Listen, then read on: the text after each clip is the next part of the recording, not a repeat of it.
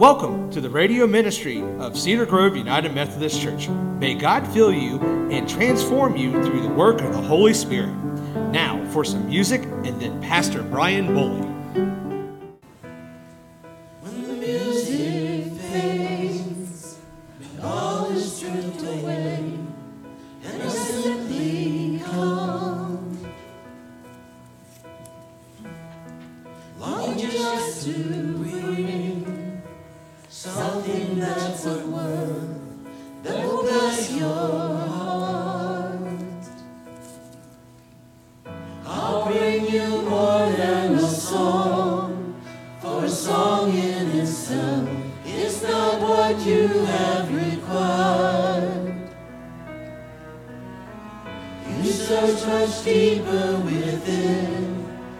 Through the way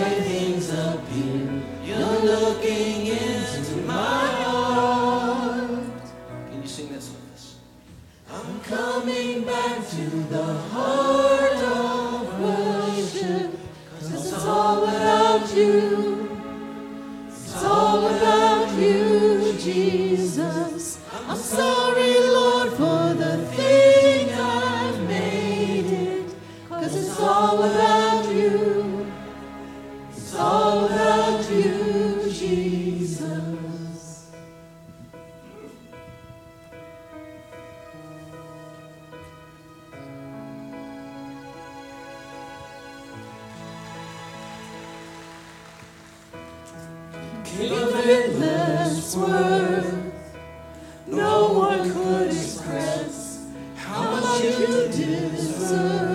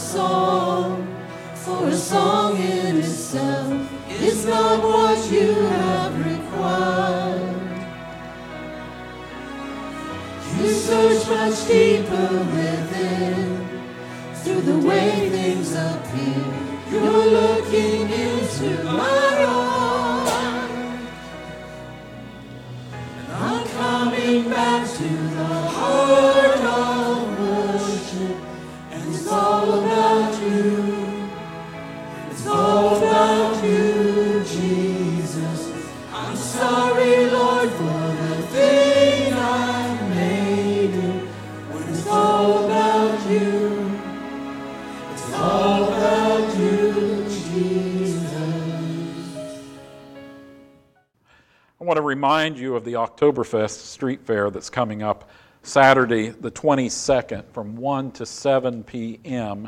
There'll be all sorts of stuff going on here. There'll be bouncy houses, there's cakewalks, there'll be uh, soup beans, there'll be hot dogs, cornbread. Hopefully, not the hot dogs on the cornbread, but you know, the soup beans go with the cornbread. And there'll be all sorts of stuff for the children. There'll be songs, uh, there'll be some musical groups, there'll be some people speaking. So that's October 22nd from 1 to 7. And if you're listening on the radio and you have not come to visit us or checked us out, this would be a good time to come and see what we're all about. Just east, east of WVU Parkersburg on Route 47. It's been said that there is nothing which we ignore so much as the familiar. We simply ignore the things around us which we see or encounter every day. Some call this characteristic of people taking things for granted. And so let's take a look at someone who took things for granted in our gospel reading today in Luke 17. Now, on his way to Jerusalem, Jesus traveled along the border between Samaria and Galilee. As he was going into a village, ten men who had leprosy met him. They stood at a distance and called out in a loud voice, Jesus, Master, have pity on us. When he saw them, he said, Go, show yourselves to the priests. And as they went, they were cleansed. One of them, when he saw he was healed, came back, praising God in loud voice. He threw himself at Jesus' feet and thanked him, and he was a Samaritan. Jesus asked, Were not all ten cleansed? Where are the other nine? Has no one returned to give praise to God except this foreigner? Then he said to him, Rise and go. Your faith has made you well. And this is the word of God for the people of God. Taking things for granted. For example, back in 1990, Sandra and I moved to New Jersey A few weeks later, we got on a train, and a couple hours later, we found ourselves in that great train station that's under Madison Square Garden. We walked out into the October wind. It was cold that day, and we looked up and up and up because a half block away there was the Empire State Building. There was Macy's, an eight story department store. We walked up the street to St. Patrick's Cathedral, one of the most beautiful churches in America. A few weeks later, we returned to the city very early in the morning. The sun was just rising, and we stood five people deep because we had not got there early enough to be in the front row. We watched the Macy's Thanksgiving Day Parade. Afterwards, we walked back near Madison Square Garden and saw something, so we walked up a story to eat lunch at Sushi to Go. And during later trips, we went to art musician, museums. One night, we bought lace from a small store that sold only lace in hundreds of different patterns. We ate at a Mongolian barbecue restaurant. We walked on Mulberry Street downtown, saw 100 pound tubes of mozzarella cheese hanging there. We had some souvlaki and some gyros. We walked into a restaurant that was proud of the bullet holes that were still in its wall from the days when the mobs hit them back in the 40s. Everything was new and different for us. But when we told our friends from New Jersey, they were, hey, yeah, yeah, yeah, we've been there. That's it, yeah Of course, we have the same problem here. We take things for granted here. A home and land that costs us $200,000 here would cost a million dollars or more if we moved it to New Jersey. But it's not just the dollars and cents difference. Have you driven along Route 7 between Newport and Marietta watching the Ohio River just as sunset approaches? It's gorgeous. Have you recognized the beauty of driving from here to Clarksburg on Route 50 during the spring redbud season. Or during the high summer when the hills have 50 different shades of green. Or during the fall, like right now, when the reds and the oranges and the yellows and the greens mix together to make this area one of the most beautiful places on earth. Or have you ever looked out after a snowfall leaves all the tree limbs outlined in white against a gray and brown background? Do you recognize the beauty and the blessings of living here, or do you take it for granted?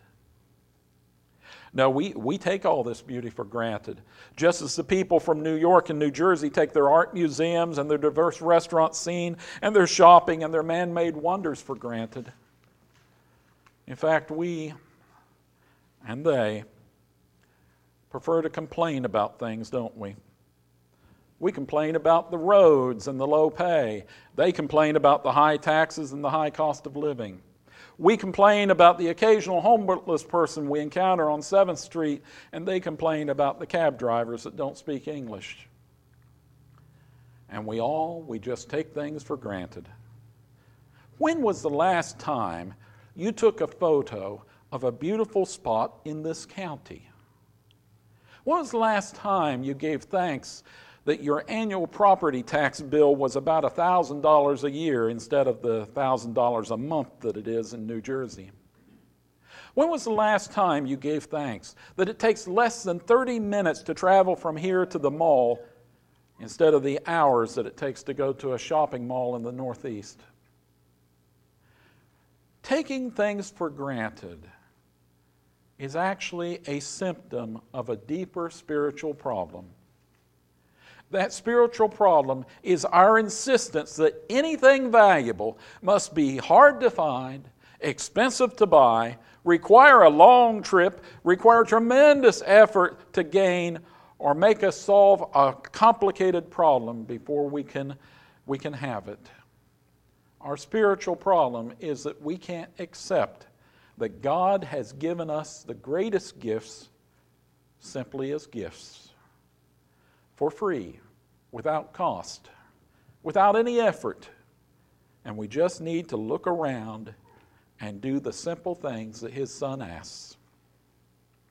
Taking things for granted isn't a new phenomenon. Looking for, for the complicated things in life isn't a new phenomenon. In our Old Testament story from 2 Kings 5, Naaman, the Syrian, Syrian general, was a great and powerful man. He was an excellent general, well respected, but he had leprosy, the incurable skin disease.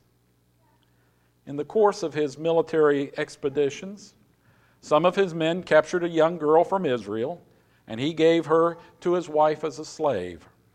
This girl recognized his distress at having leprosy and told Naaman's wife that there was a prophet in Samaria, the central part of Israel, who could heal Naaman of this disease. So he went to the king of Israel, bringing a letter from his boss, the king of Aram, who asked the king of Israel to cure Naaman's leprosy. Now, this upset the king of Israel, who believed that it was an excuse by Naaman's king to start a war. After all, how could the king of Israel possibly heal Naaman? Well, the prophet Elisha heard about the situation. Elisha, you know, remember, was the man who had taken over when Elijah went to heaven he told the king to send Naaman to him. And when Naaman arrived, Elisha sent him out a messenger who told him to wash seven times in the Jordan River.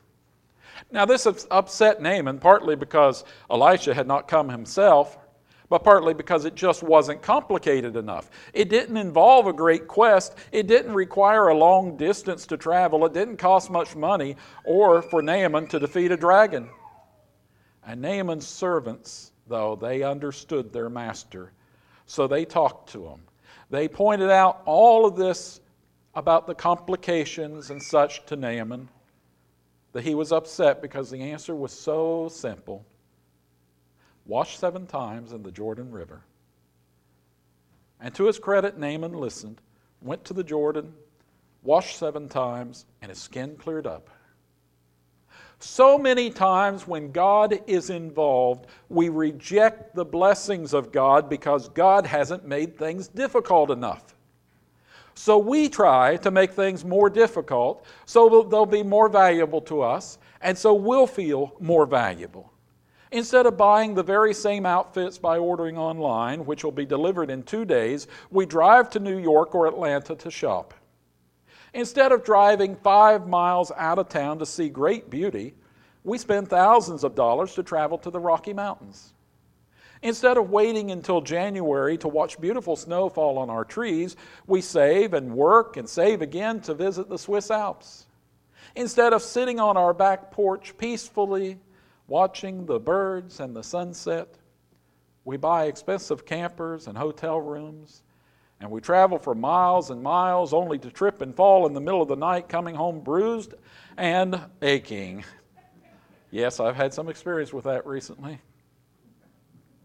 And like Naaman, instead of doing the simple things that God asks of us, we try to make the godly life complicated, something that only the most devoted, the smartest, the wealthiest, the most worthy people can do.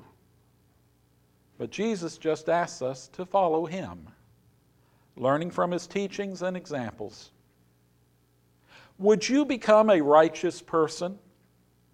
Then sincerely believe that Jesus loves you and has the power to give you eternal life, and then read his teachings in the New Testament and follow his examples. Don't make it complicated.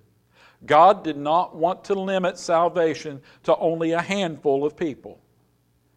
But it seems that only a handful of people can truly accept that the pathway to God is simple and open to everyone. Our pride makes us desire complexity. It makes us feel smarter. It makes us feel more worthy if we make things complicated. Well, Jesus had his own encounter with leprosy. After explaining to the disciples in last week's reading that our faith is powerful but increases when we just do what he asks, Jesus was traveling along the border between Samaria, which is central Israel, and Galilee, which is the northern area around the Lake of Galilee. As he began to go into a village, ten men with leprosy called to him from a distance, Jesus, Master, have pity on us. Now, in the Old Testament laws, given by God to Moses, there were almost two chapters in the book of Leviticus devoted to diagnosing leprosy and what a person must do if he had it. Leviticus, the book of Leviticus, recognized that leprosy was contagious, and people with leprosy were kicked out of Israelite society until their skin cleared up. But of course, many types of leprosy never cleared up. But Jesus told these men to go and show themselves to the priest, which was the formula given for someone who was cleared of leprosy in Leviticus. For Jesus supernaturally cleansed them as they went. We also are healed of many things when we encounter Jesus. Depending upon who we are, Jesus may heal us of physical sickness or addiction or mental issues or emotional issues. Sometimes we're even healed of our tendency to take God's gifts of beauty and peace for granted. After all, have any of us ever lived in a family where drama was always happening? I see some of you have. Drama develops when people won't accept the blessings that God has given them and they grow bored with their life that's already been blessed. The French philosopher Blaise Pascal once wrote All of humanity's problems stem from a man's ability to sit quietly in a room alone. You know, a few years ago, a scientific study backed this up. Many people went so far as to give themselves mild electric shocks rather than just sit quietly in a room. Unfortunately, the study didn't address whether people who prayed were better able to avoid this self harm. The men with leprosy were all healed by Jesus, but only one returned to thank Jesus. Jesus asked about the other nine and then remarked that the only one to give thanks to God for this healing was a Samaritan, a foreigner. The others either took the healing for granted or were simply ungrateful. And they were all solid members of Jewish society. And now that's the way it is with Christians today. We take God and God's blessings for granted. There are people who come to Christ at a very early age. My daughter's one.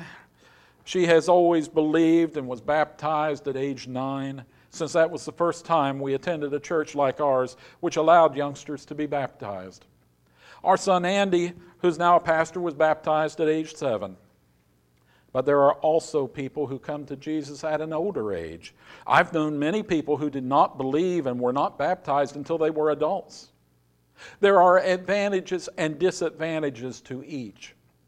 Someone baptized at an early age, even a couple of weeks old, raised in the church, is raised with a deep security a deep understanding of where they are going eternally, and that can grow into a deep lifelong faith for most people. Those who are baptized later, though, they often have a deeper appreciation of just how bad life can be when we're not close to Jesus. Yet, while those baptized as adults understand how bad life can be without Jesus, we have to live for years in that fearful anxiety about what happens when we die. That's the flip side, you see, of not coming to Jesus until later. That tremendous underlying anxiety that we live with. But the flip side of growing up in the faith, the Christian who came to Jesus while very young may begin to take Jesus for granted. That life is just this good. and forget the terrible pain that bought us the peace that comes with Jesus. Like the New Yorkers who think nothing of eating at an Indian restaurant on Tuesday, a Persian restaurant on Wednesday, maybe some Japanese restaurant on Thursday, and visit a couple art museums on the weekend. Or like the local person here who just ignores the beauty of the West Virginia fall colors. The lifelong Christian can miss the beauty and the wonder of the sacrifice that Jesus made for each of us. Like the nine Jewish men who had been healed of leprosy by Jesus, we Christians can take God's healing for granted. It is the outsiders, the people who come later to Jesus, who most recognize the great gift of God that Jesus is. But that doesn't mean that someone who was baptized 10 days after birth cannot recognize the beauty of God and Christ and Holy Spirit. It simply requires that we open our eyes and begin to look around, trying to catch God in the act of being wonderful. Just like it's possible for someone born and raised in Parkersburg to see the glory of the Fall Mountains, or a New Yorker to recognize how blessed they are by their surroundings, it's possible for any Christian to open our eyes and see God's glory once again. Do you want to get closer to God? Do you want to feel the presence of God near you in this life? Our eyes have to be open to God, to seeing and feeling the presence of God. And the best, the easiest way to do this, the simple method to open our eyes to God, is to praise God to everyone we meet. Because you can praise God for the mountains. Praise God for the trees. Praise God for art museums and for artists. Praise God for beautiful bridges. Praise God for the rivers and for the deserts. Praise God for the kindness of strangers. Praise God for our children and grandchildren and for our parents and grandparents. Praise God for sunny days, for rainy days, for snow, and for wind. Praise God that the Mountaineers have won at least a couple of games this year. Praise God for songs. Praise God for Scripture. Praise God for a comfortable home, a church where people love us and our children. Praise God for peace in our community. You can even praise God for your skills. The fact that you can read, you can see, you can hear, you can speak, you can crochet, you can knit, you can sing, you can repair small engines. Praise God that you can Google answers these days. Praise God that you had a bed to sleep in last night and food this morning. And if you didn't, praise God that some of God's peoples are looking for you to help you. If we praise God to everyone we meet, two things will happen. First, our eyes will be open to the actions of God in our life, and that will remind us that we are so, so loved by God. God will become more real to us. As we praise God more, we will see God more. And secondly, we'll probably have the chance to tell some of these people whom we praise God to about God. God's Son Jesus, and we may begin to see the light of hope flicker in their eyes. And that, my friend, will give us eternal purpose a chance to make a difference that no hurricane or flood can wash away. For God is worthy of praise. And we, like Naaman the Syrian general, like the one Samaritan man who was cleansed of leprosy, and like all the great Christians of old, can do the most simple thing of all that is asked of Christians. It isn't complicated, yet it's basic to our faith, to following Jesus. If we were asked to do something complicated, understand, undertake some great quest, to do some difficult task for God, we probably would do it. But the simple is most often what works with God. So let's do the simple. Say, Praise God. Praise. Say it again. Praise, Praise God. God. Say it a third time. Praise, Praise God. God. Now say it to everyone you meet this week that your eyes may be open to the glories and splendors of God in Christ, and maybe theirs will be too.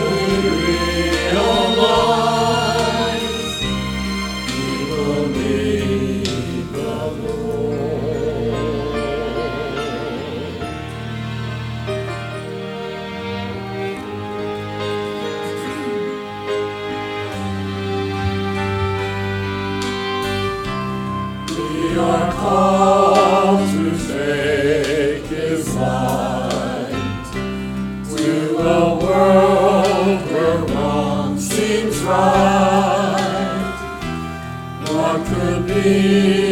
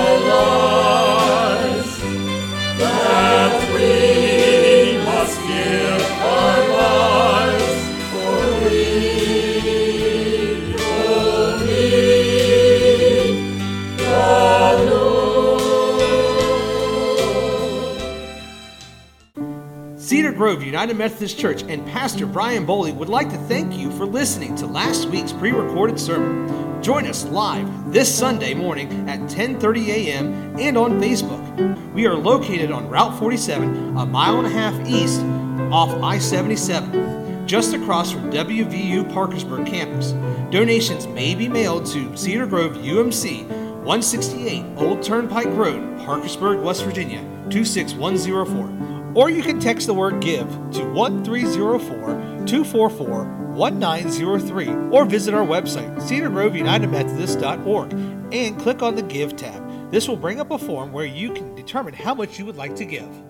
Thank you, and God bless you in your life.